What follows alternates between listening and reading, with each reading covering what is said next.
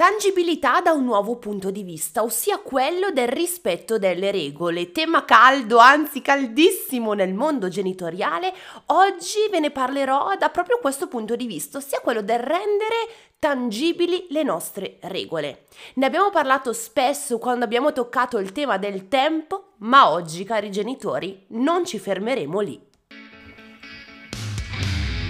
Io sono Elena Cortinovis educatrice, pedagogista e convinta sostenitrice della disciplina dolce. La mia voce ti guiderà anche nei giorni in cui essere genitore è difficile come una montagna da scalare a mani nude. Non mollare la presa. Ascolta il mio podcast. Partiamo per prima cosa con il significato di tangibilità. In senso figurato la parola tangibile significa qualcosa che si può toccare con mano, cioè reale, concreto, evidente. Infatti tangibile ad esempio è un qualcosa che ognuno può facilmente accertare. Partendo da questo, cosa significa che la mente del bambino ha bisogno di tangibilità? Il bambino è un essere con un cervello immaturo e questo sì, l'abbiamo detto più volte. Questo significa che il bambino fatica, soprattutto sotto i sei anni, ma poi vedremo anche più avanti, a immaginare le situazioni, a immaginare le regole, a immaginare nella sua vita qualcosa di impalpabile, intangibile, intoccabile, insomma, pensate al tempo. Nella premessa di questo episodio sono partita proprio con l'esempio del tempo perché è il più classico, oserei dire ormai banale per chi mi segue da tempo. Quando parliamo di tangibilità del tempo, anche nel concetto di regole, ad esempio il classico esempio che vi faccio sempre e che ormai saprete meglio di me è proprio questo. Quando è il momento di andare a letto, al posto di dire al bambino tra dieci minuti si va a letto, dare un esempio concreto. Quindi quando avrò finito di, ad esempio, lavare i piatti, quando avremo messo il pigiamino, quando ci saremo lavati i denti, dopo sarà il momento di andare a letto, in modo tale che il bambino non avrà come punti cardine degli esempi intangibili, poco concreti come appunto il senso del tempo, perché per un bambino 10 minuti possono significare 10 ore, 10 giorni, 3 minuti. Anche se il bambino verbalizza i 10 minuti, sta semplicemente ripetendo qualcosa che ha sentito. I bambini sotto i 4-5 anni, per esempio, ancora potrebbero con semplicità confondere l'oggi col domani e potrebbe capitare che anche a 4-5 anni un bambino dica Mamma, ti ricordi cosa abbiamo fatto domani? al posto di dire cosa abbiamo fatto ieri. E questo non perché magari si confonde, ma perché il tempo è un qualcosa di estremamente complesso per il bambino. E capite bene che basare le nostre regole cose estremamente importanti anche riguardanti la propria salute, la propria sicurezza, su concetti non tangibili, rischia di creare confusione e frustrazione nel bambino che non solo non rispetterà la regola, ma magari si arrabbierà, ma magari butterà fuori tutti quegli atteggiamenti che ci fanno incazzare. Il bambino che ha la regola adesso è di andare a letto perché dieci minuti fa ti ho detto che mancava poco, il bambino confuso si arrabbia e il genitore, vedendo questo rifiuto nel bambino, nonostante il genitore sia stato molto chiaro nel dare la regola, ovviamente lo farà arrabbiare. Ecco, prima di prendercela con i nostri figli, il pensiero obbligatorio che noi genitori dobbiamo fare è questo. Il cervello dei bambini non funziona allo stesso nostro modo. I concetti devono essere espressi in maniera tangibile per poter essere rispettati. E ora non ditemi, Elena, io l'ho detto per due volte a mio figlio quando avrò finito di lavare i piatti vai a letto e lui non ha obbedito. Ricordiamoci sempre che il bambino non è un soldatino, non è lì pronto a seguire i nostri ordini. La parola chiave in genitorialità deve essere ripetizione delle regole. Le regole vanno ripetute per inserirle all'interno di una routine. Non basta provare queste strategie una volta, due volte, tre volte nella vostra quotidianità per farle funzionare, perché perché quello di cui io vi parlo non sono bacchette magiche, non è la pillolina magica da dare ai vostri figli per renderli ubbidienti, ma è un lavoro lungo e costante di creazione di relazioni, di creazione di strutture, di regole che poi diventeranno routine e che poi più facilmente nella vita di vostro figlio verranno ascoltate e rispettate. Scusate, non voglio sembrare una bacchettona, ma senza questa doverosa premessa non vorrei illudervi dicendoti adesso ascoltatemi che magicamente da domani vostro figlio rispetterà tutte le regole. No, perché fa parte dell'infanzia il tentativo e la certezza di voler provare a superare le regole, il tentativo di cercare di capire fin dove l'adulto arriva. Sfidare i limiti dell'adulto è un compito dei bambini, né più né meno, quindi non è sbagliato vostro figlio se non rispetta subito i vostri diktat. È semplicemente un bambino. Punto. Nient'altro. E dopo questa premessa arriviamo al punto centrale di questo episodio, ossia la tangibilità da un nuovo punto di vista, non solo per quanto riguarda il tempo. Perché adesso sedetevi, cari genitori, perché vi svelerò una strategia che a me ha cambiato davvero la visione del mondo delle regole.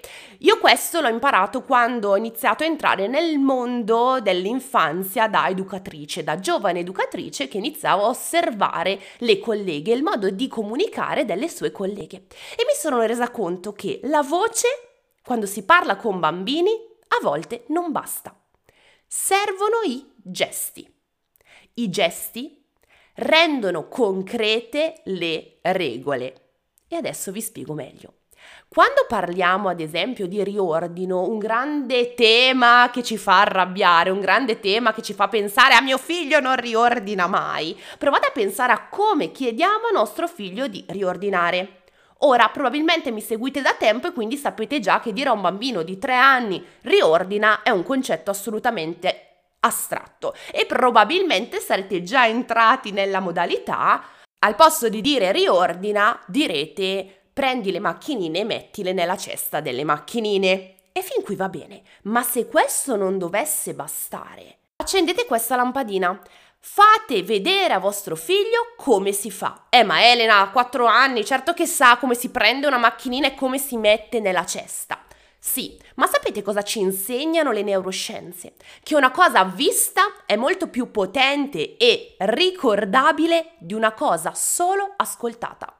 Perché noi prendiamo appunti? Non solo per tirarli fuori e rileggerli e ricordarci quello che ci hanno detto, ma perché la nostra mente è programmata che se io scrivo, più facilmente mi ricorderò quello che ho scritto anche senza la necessità di rileggere.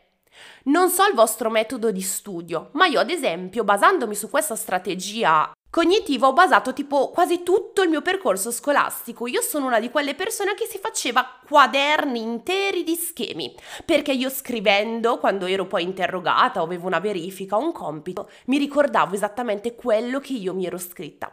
Sapete, questa è una, è una strategia che consiglio molto spesso nei miei percorsi di consulenza, nei miei corsi ai genitori, perché scrivere è, è il più grande aiuto che noi possiamo avere in ambito di vita. Non solo genitoriale, non solo personale, non solo lavorativo, non solo di studi, universale, ma oggi riproponiamolo nell'ambito infantile, proprio perché il cervello dei nostri bambini è meno sviluppato del nostro, ha ancora più bisogno di tangibilità, di vedere per ricordare. E quindi prima di impuntarci sul fatto che nostro figlio non ci ascolta, provatela, la strategia del mostrare. Sedetevi e fategli vedere e mentre verbalmente date la regola, voi lo fate.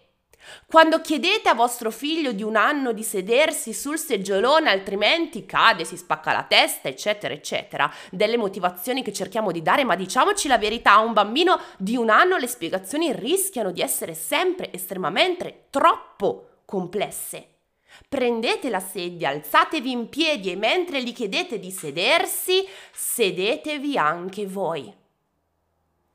I bambini hanno un cervello che è una spugna. Quante volte abbiamo sentito dire questa frase bella, meravigliosa e in genere la riproponiamo solo quando non dire le parolacce davanti a tuo figlio perché il suo cervello è una spugna, ripeterà tutto ma proviamo a riproporlo anche quando ci serve, non solo nella banalità delle parolacce, posso dirlo? Sì, lo dirò.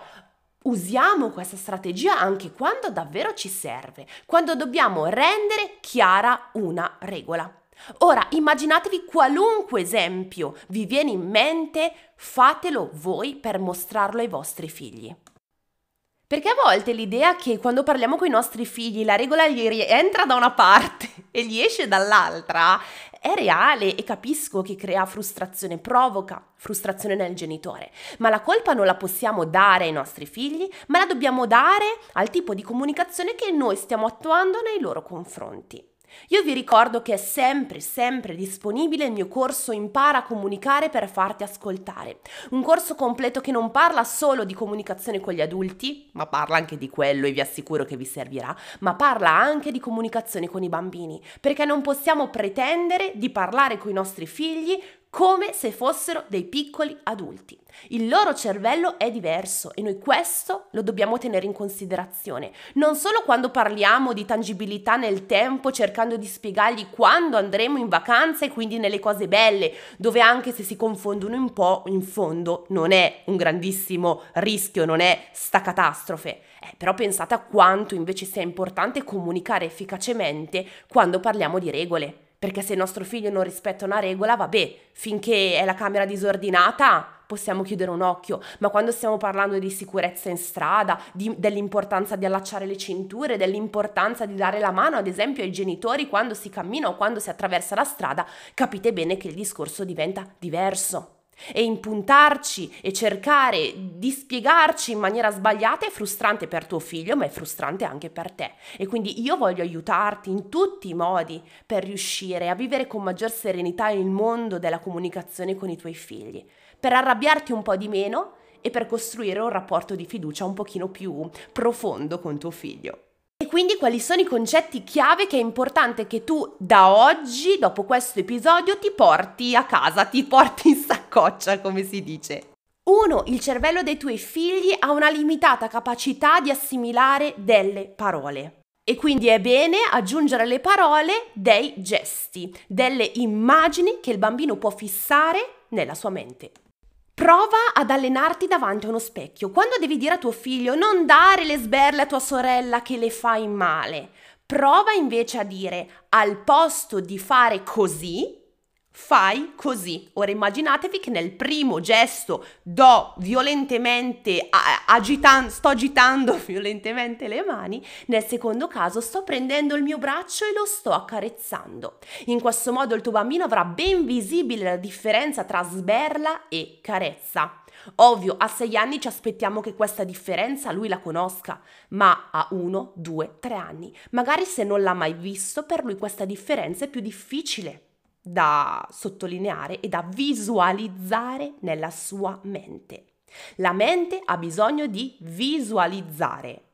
Sì, ti sto ripetendo tante volte la stessa cosa in maniera intervallata in questo episodio perché anche con te sto usando la strategia della ripetizione. Ti assicuro che avendoti ripetuto più volte lo stesso concetto in pochi minuti di episodio, la tua mente sarà più portata a ricordarselo perché insieme alla strategia della visualizzazione, cosa che non posso fare io in un episodio audio del podcast, posso ta- utilizzare la tecnica della ripetizione. Tu sei adulto e le tue capacità cognitive sono maggiori rispetto a quelle di tuo figlio e quindi con tuo figlio vai ad aggiungere la ripetizione con la visualizzazione. Queste due strategie ti aiuteranno a comunicare in maniera molto più efficace insieme a lui. Nella giornata di oggi in Instagram ti farò anche degli esempi video di questa modalità di visualizzazione per renderti il tutto più semplice, quindi uniamo il podcast a Instagram, canale video, per aiutarci a capire meglio questo concetto. Se hai domande, se vuoi provare, se stai provando nella tua quotidianità a utilizzare queste strategie, scrivimi che voglio sapere come sta andando.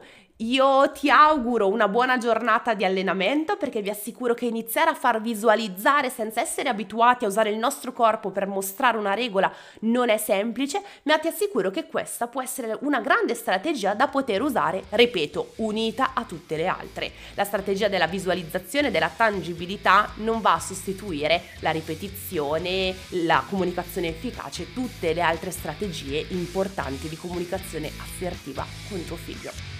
Io ti ringrazio per avermi fatto compagnia in questo martedì, ci sentiamo presto e a settimana prossima!